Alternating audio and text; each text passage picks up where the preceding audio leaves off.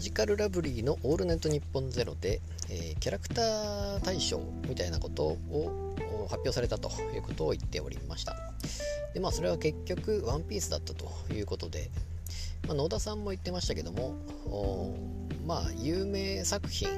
ではあるもののですねやっぱり、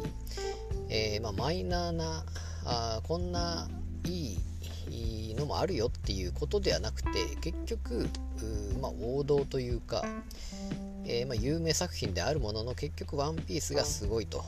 いうことが、まあ、改めて、えー、ま選ばれるということなんですけれども、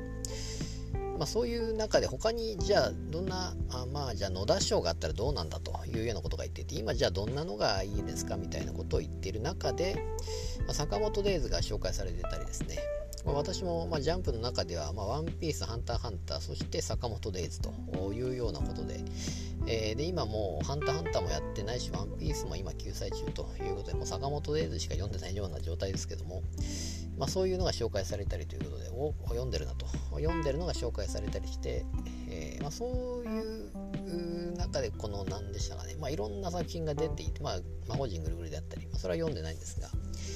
えー、っと、あと、この素晴らしい世界に祝福をという、まあ、聞いたことあるなと思ったんですね。で、まあ、第3期がすごいことになるみたいなことを言っていてでなんか聞いたことあるけども多分あのアベマかなとか思っていたり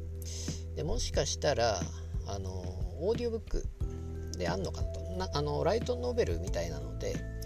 えー、もしかしたらあるかもしれないなということでオーディブルでちょっと見てみたらですね、えー、やっぱありましてこの世界この素晴らしい世界に四国を、えー、とまあ、それの1巻上下2巻上下3巻上下4巻上下まで出てるということでちょっと何巻まであるのかわからないですけれども、えー、とりあえず4巻上下まであるということで、まあ、アニメがどこまでやってるのかちょっとわからないんですが、えー、まあ、野田さんはあもうアニメより先にも原作を読んでるということでさすがだなと思うんですが、えー、なのでアニメがど今後どうなるかっても当然あの野田さんは知っているということなんですけれども、えー、まあ、それを踏まえてやっぱ今後はやっぱそういう作品もやっぱあのライトノベル系ですねそれも読んでいかないといけないのかなと、まあ、ソードアートオンラインもそうですけれども、まあ、今後はですね、えー、っとこの世界この素晴らしい世界に祝福をこれをちょっと読んでいこうかなと思って。で本題ちょっとここから本題に入りますけどもキャサリンとは何なのかという話をしていてこれあのマリオの話ですけども。で私はこれちょっと聞いたことあったんですね。キャサリン聞いたことあるなと。で何のキャラクターなのかっていうのはちょっと全く思い出せなくて。いやでも知ってるなと思ったんですね。で結局それはあの夢工場ドキドキパニックだったということで、えー、まあマリオの USA ですね。マリオ USA に出てくるやつだったということで、まあ、それが何かのキャラクターであのヨッシーと対比された、えー、例えばマリオでいうルイージとか、えーと、クッパでいうとこのドンキーコングであったりみたいなその、うんまあ、マリオカートだと同じような能力の別バージョンみたいなのとして使われる中でヨッシーに対してキャサリンだったということで、えー、まあそういえばそんなんあったなと。確か卵をなんか吐き出すみたいな感じだったと思うんですけれども。でこの夢工事ドキドキパニックを野田さんも村上さんもやってないということでこれは実は私はやったことあるんですけれども。でそれをでその似たようなやつが、まあ、ほぼまあ、移植みたいな感じですよね。キャラクターをただ変えただけのやつで、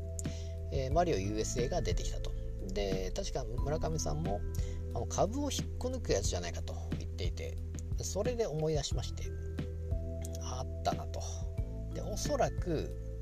あれ多分ディスクシステムだと思うんですよ。